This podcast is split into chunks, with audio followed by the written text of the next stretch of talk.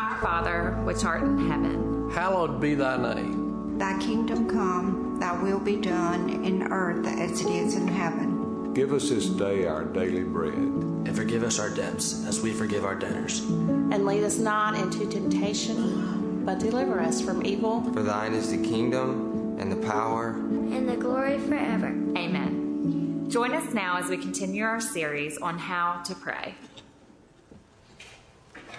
Isn't it wonderful that our Lord was concerned about how we do things and how we relate to Him? He was so concerned about it that He taught us the very essence of prayer. The disciples' prayer, the model prayer, helps us see how we are to approach the Lord. Today, we're going to focus on verse 12. I invite you to take your copy of God's Word if you want to look at that passage. Matthew chapter 6, verse 12. As we talk some about forgiveness. You know, I was working on my sermon schedule some time ago, and I was, I was looking at what each week would bring and the special emphasis uh, as it compared to the messages that I would bring. And I got to this Sunday, and I realized I would be preaching on forgiveness. And that would be the same Sunday when we would be recognizing the couples who have been married for at least 50 years. I think the Lord might be trying to tell us something. You know, it takes a lot of forgiveness. It takes forgiveness from the Lord, it takes forgiveness from one another in the marriage uh, relationship. And as I was looking out, some of you, well, some of you ladies in particular, you've expressed a lot of forgiveness over the years. I mean, I, I could call names, Reagan Sutton. I, I could say something, Jack Cox. I could say a lot of things about some of you guys.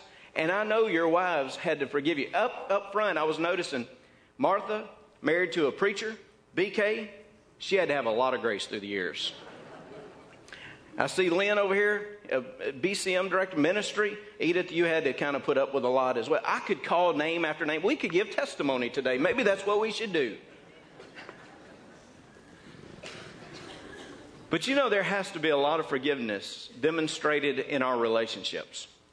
I want to break verse 12 out into two parts one this week and one next. Some of you knew that was coming, didn't you? It takes me a while to get through this. But I want to talk this morning about we need forgiveness. And then next week, I want to talk about how we need to forgive. Because Jesus really gives us both emphasis here in verse 12. He tells us that we are to seek our forgiveness. We're to seek forgiveness from our sins and forgive us our debts, Jesus said. Forgive us our debts. Now, understand that every line in the model prayer is actually dependent upon the previous line. You have these successive statements of Jesus, and somehow they build for us a staircase into this intimate relationship with God. So in verse 12, notice the first word is and. It connects specifically to the phrase that is before it. Last week we talked about, Lord, we need you to give us our daily bread. So we're dependent upon you every day for our resources. We're dependent upon you for our provision. No matter what our bank accounts look like, Lord, we know that ultimately you are the one who provides for us and give, you give us every day what we need. You know, when I, I think about those couples that are celebrating 50, if you read my tidings this morning, the first thing I always give thanks for is that God gave the health so that you all could see this milestone in your lives. Because we're dependent upon God for the very breath that we have. And second, of course, the commitment itself. But we know that God somehow provides daily. And that's what Jesus had said. He said, I need you for my physical provision. That's what he had said in verse 11. In verse 12, when he uses this conjunction and, it means that there is also another need that we have in our lives. Not just a physical need, but God, we need you to touch us spiritually. We not only need daily bread, Lord, but we need forgiveness in our lives. And so Jesus connects the two that we need to be forgiven of our debts. I want to give you a couple of truths this morning, okay? First is this we owe debts that we cannot repay on our own. Listen, we owe debts that we cannot repay on our own. Now, the word debt here, in some translations, you'll find the word sins or trespasses. And all of those translations, well, they give us a different facet of what Jesus was meaning. And certainly, he was talking about forgiveness of our sins. Yes, he was.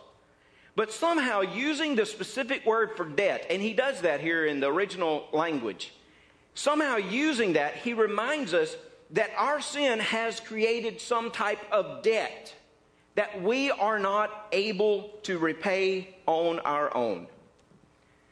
Well, many of us know about debt.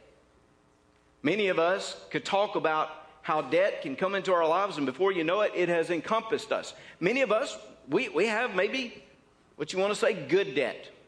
We had to borrow some money for our house. Most of us probably had to do some. That's okay, right? You needed to live in a place.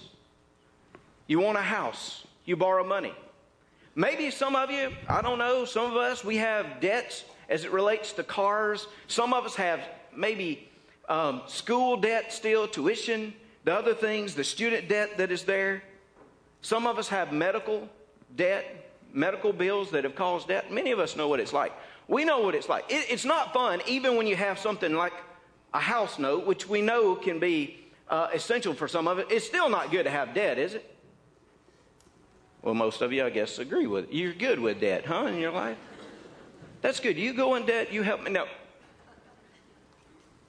Debt's never a fun thing to experience.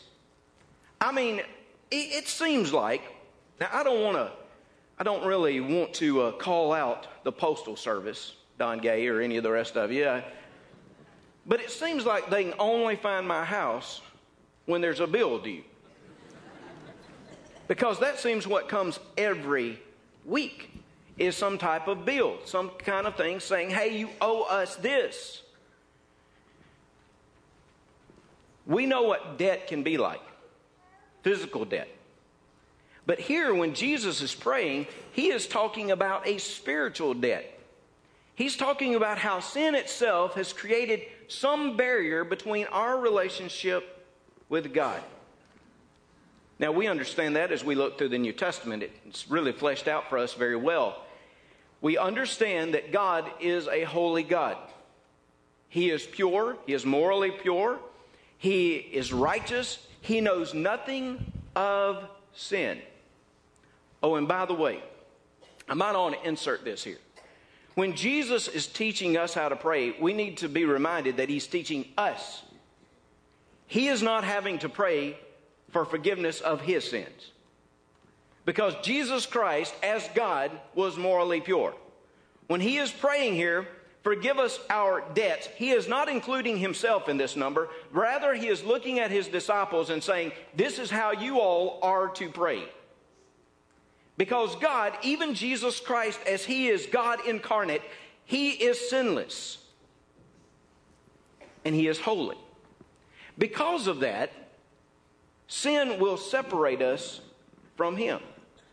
The Bible teaches that all of us have sinned and come short of the glory of God.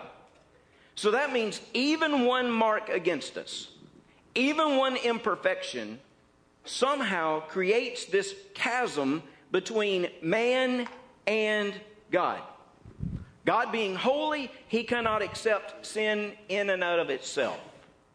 So there's some kind of debt that is created there. Jesus said, we need to recognize the debt that we cannot pay back on our own. Now, see, we recognize our sin, hopefully we do. But we need to recognize that there is nothing we can do about it on our own. There are some debts that we cannot repay no matter how many resources we try to muster together, no matter, no matter how many extra jobs we try to take, we will never create enough resources or funds to repay the debt that has been created by our sin. That means you can do all you want to do. You can work for the rest of your life. You can do extra things, hoping that you will somehow you will somehow cancel out that sin. But I promise you, it will not happen. It's not going to occur on your own. So let me encourage you this own your sin. own your sin. What do I mean by that? Here he says, Forgive us our sins. God, we recognize these are, are our sins. And God, we're going to own those sins. We're going to admit those sins. We're going to recognize those in our lives. This week, as I was studying, something occurred to me. It, it, it just seemed very appropriate to put it this way We must own our sin before we can really own our faith. What I mean by that? It means that we have to come to a recognition that we have sinned, that we've just messed up in life. Before we can see true trust, before we can see true salvation come into our hearts and lives, we understand that we owe a debt that we cannot pay back on our own. I think that's what Jesus is teaching us is that we must own our sin. We can't blame it on everybody else. We can't chalk it up to the relationships we've had. We can't somehow put it off on our parents. We can't put it off on our spouse. We can't put it off on our children. We must own our own sin and say, we recognize that we have messed up. Now, listen. Oftentimes we go around and we, even those who may be unbelievers, they will say, oh, yes, we all mess up. And we've said it so much that it's almost become a flippant type of statement. Yeah, we mess up. Yeah, we wreck. Yeah, everybody messes up. We know everybody does. Friends, that should be a serious statement in our hearts and lives. It should bring us back to this somber moment of recognizing that yes, we have sinned, and that has had dramatic consequences on our relationship with God. We have sinned, and yes, we have we should own that sin in our lives. And then we need to recognize, as Leonard Griffith said, we can't pay for it, but we can pray for it. We can't pay for our debts, but we can pray about our debts. Just as Jesus taught us, forgive us our debts. So let me give you the second truth. Some of you taking time say, Ooh, this is going to be a quick sermon today. First point already by, now second. Let me give you the second truth God is the only one that can forgive our debts. You see, we have debts that we cannot pay back on our own. But what Jesus teaches us here is God is the only one that can really forgive our debts. Notice who he's going to. He's going to the Father. He's addressing the Father. This is, some of you English teachers will love this, second person singular. You, you must forgive our debts. Only God can do that. You know, even the early Jewish leadership knew that only God could forgive sins in such a matter. It actually brought Jesus into conflict with them. If you were to look over to Mark chapter 2, for example, you don't have to, but just remember the story. It's the story of the paralytic. You remember he has four friends, and they bring this paralytic to Jesus. Well, they're trying to, they can't get into the house. So, what they do is they go up on top of the house. It's an awesome scene, isn't it? Do anything you can to get your friend to Jesus. They go up on top of the house, they make a hole. I'm sure this homeowner was very happy about it. They lower him down so he can see Jesus. Jesus makes a statement of forgiveness in this man's life. He says, Your sins are forgiven. And the religious leadership, they're sitting around and they're thinking, and they think, How can he do this? Only God can forgive sins. Now, see, the Jewish leadership was right about their theology in that. Only God could forgive sins. Their problem was they did not recognize Jesus as God. For in this statement, in this statement where he says he has authority to forgive, he has the prerogative to forgive sins, what Jesus is saying is, I'm divine, I'm, I'm God. And then Jesus knows what they think.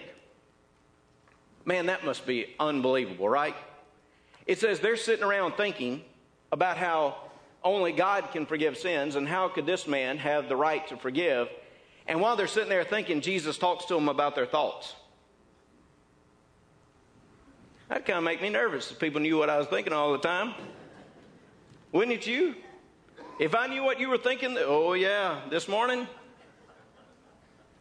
But Jesus knew what they were thinking, and, and he said, What's harder? For me to say that the sins are forgiven, or for me to say that you can experience healing?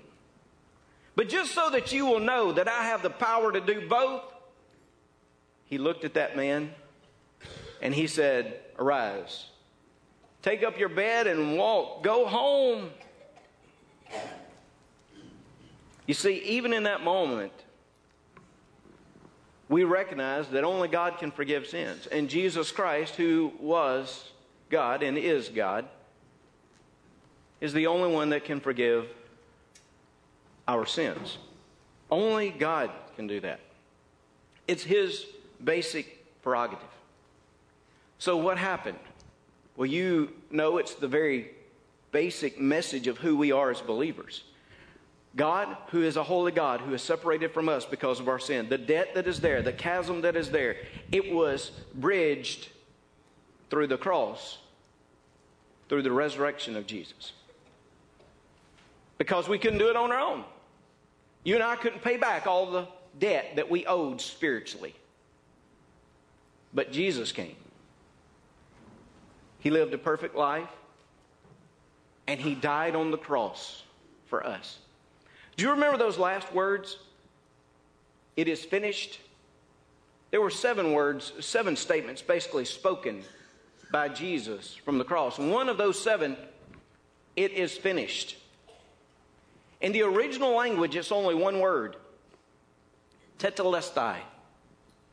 It's as though he cried out just one word, tetelestai. It is finished. But if you were to go back and study that word, you'd recognize that they would use that word to mean paid in full.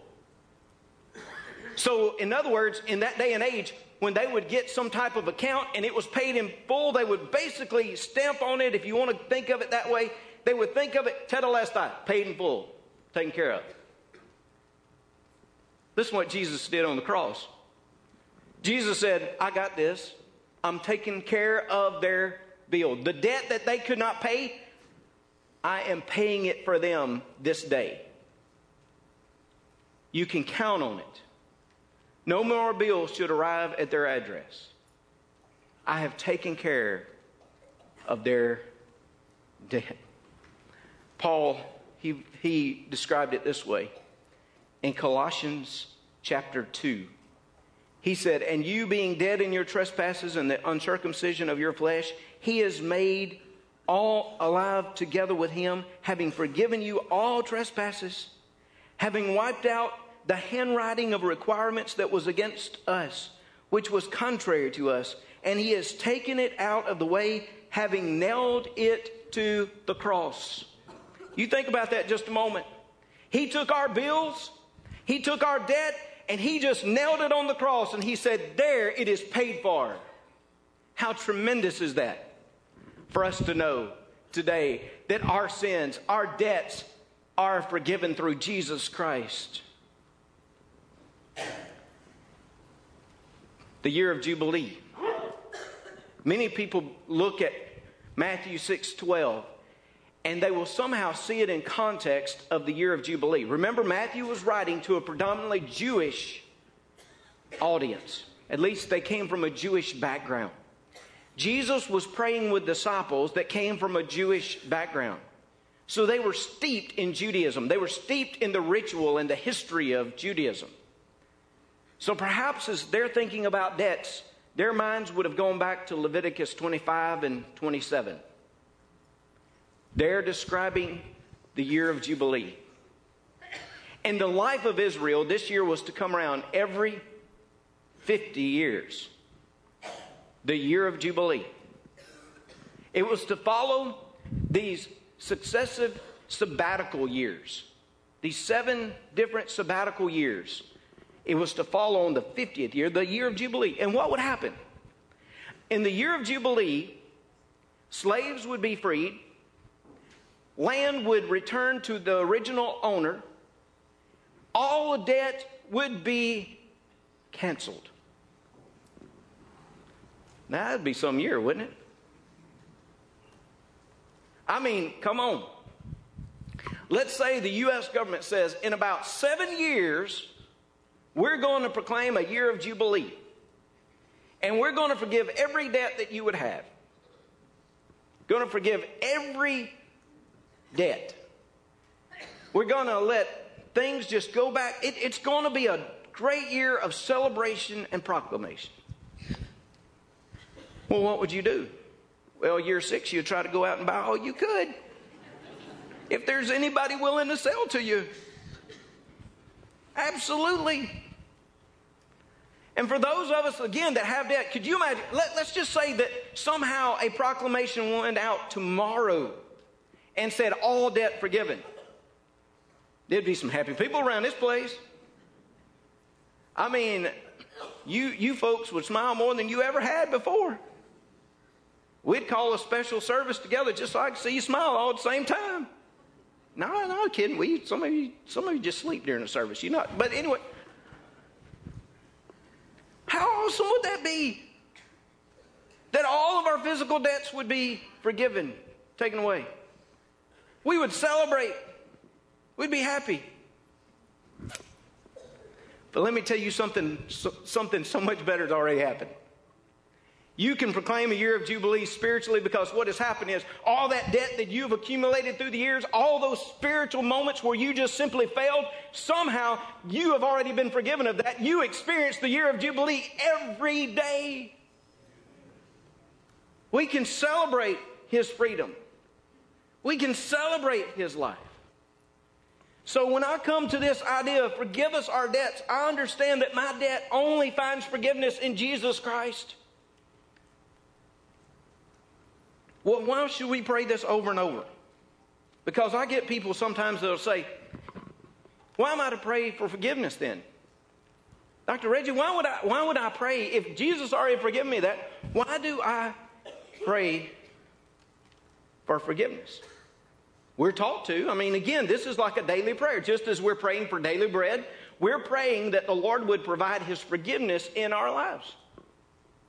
So some of you are saying this just doesn't seem right. Contradicts what you're saying. We're already forgiven. Why would, why would we have to pray for further forgiveness?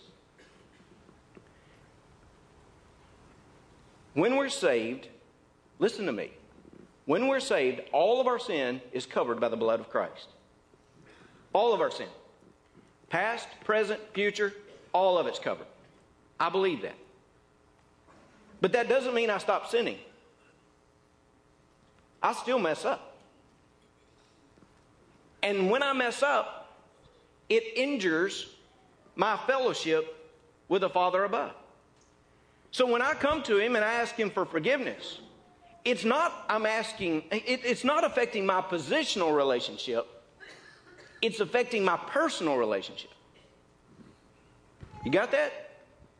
Write it down. It doesn't affect my positional relationship, it affects my personal. Let me give you an example. There are days that we disappointed our earthly parents. Got quiet in here all of a sudden. There were days we disappointed our earthly parents, but they were still our parents. Right? You went to your mother and you knew you'd messed up. And somehow she knew it because everybody in the community already told her.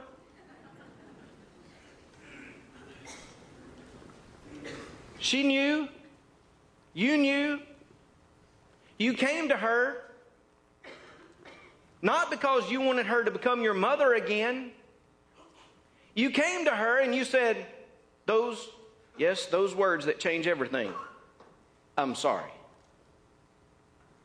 And you did that, again, to restore the fellowship that you had with her. This is the way it is with the Father.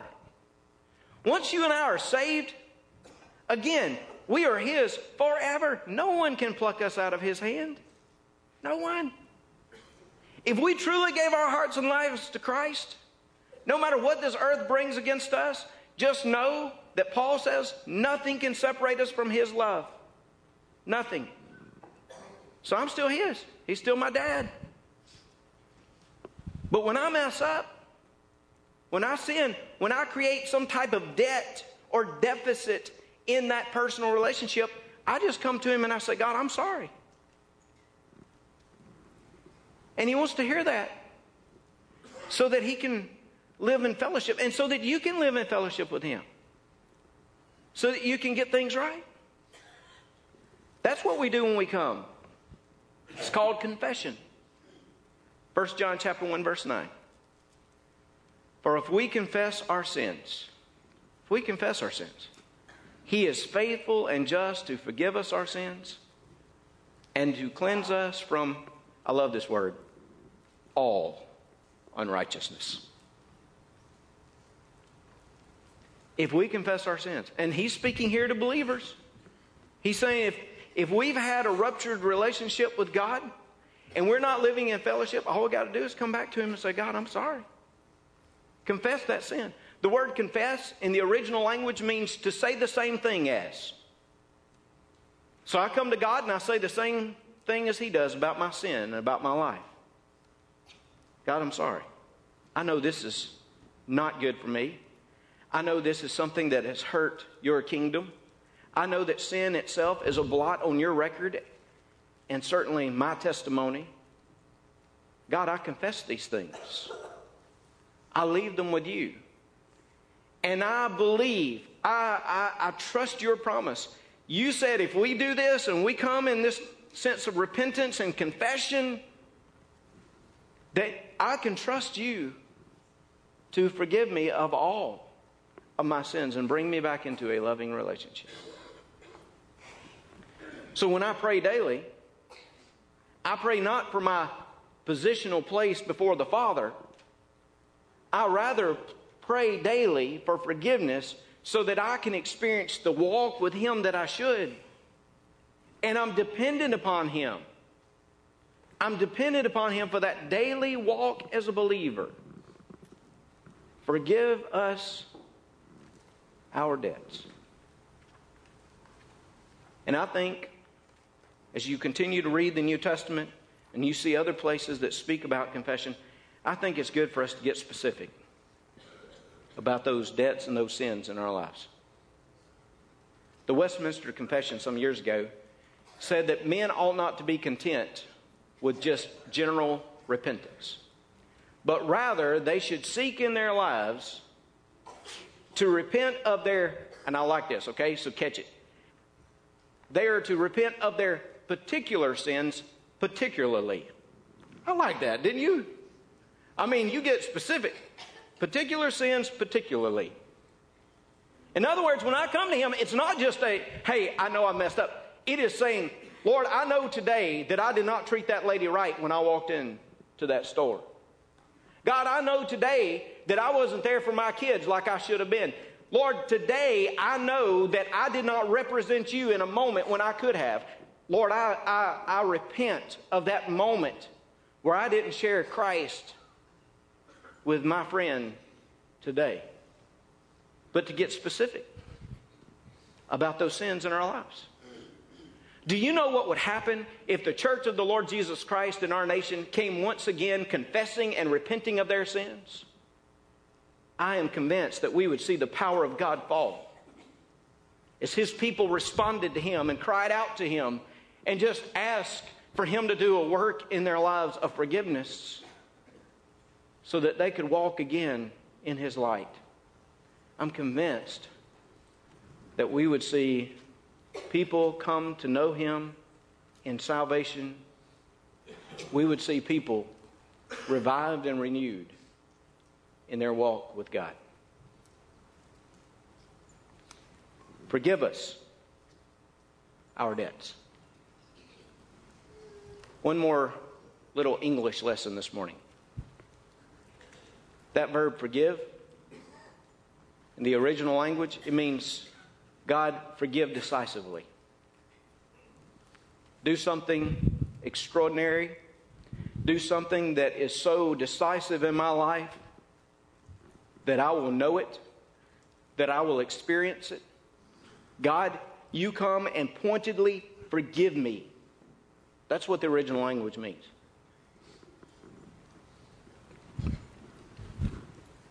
I looked at that this week. And I looked at Leslie and I said, man, this, this, is, this is a great tense for this verb to be in. She looked at me and she said, yeah, I hope you're not preaching on that Sunday morning.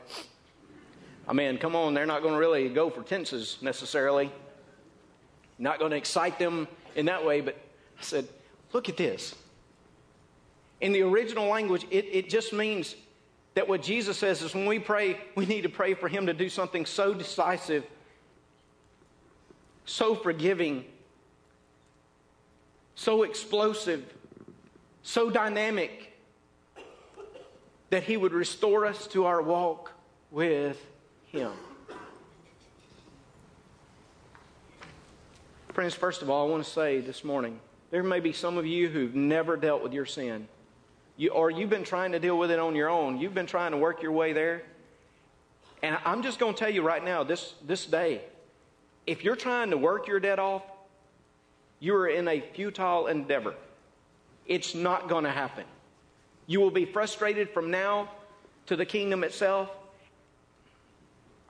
and you'll never know eternal life through Christ. So let me say to you this day, let me, yes, I'll beg you this day. If you do not know Jesus Christ and you have never trusted in his sacrifice and his substitutionary death on the cross, you do it today and experience the year of Jubilee in your life.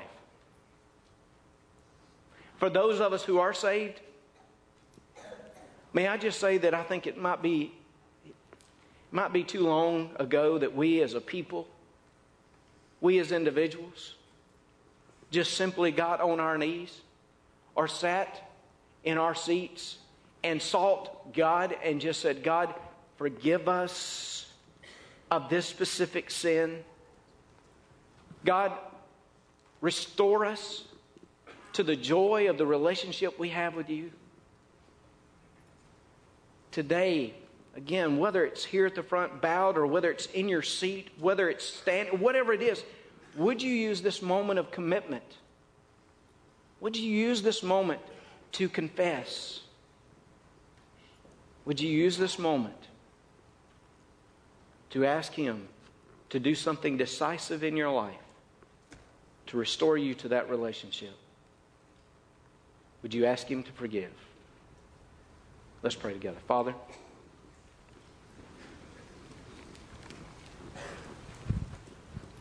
First of all, we thank you that you loved us so much that you sent Jesus for us to do something we could not do for ourselves, to pay our debt. And God, I pray with all of my heart this morning that there's one in this place that has not given their life to you. Lord, I pray that today would be the day. Lord, I boldly approach you. And I ask you to convict and to speak right now. But God, I also pray for my fellow believers who are here. I pray for myself, Lord. There are days when we simply fall short. And God, instead of us just glossing over those moments, would you help us deal with the sin that's in our life? May we say the same thing as you about this sin. May we come and may we agree with you. May we confess. God, do a work across our congregation today. That yes, it's not just forgive us of my sin, but Lord, forgive us of our sins, our debts. And may we hear from you. May we see a powerful movement even now. In Jesus' name. Amen. Do you stand this morning?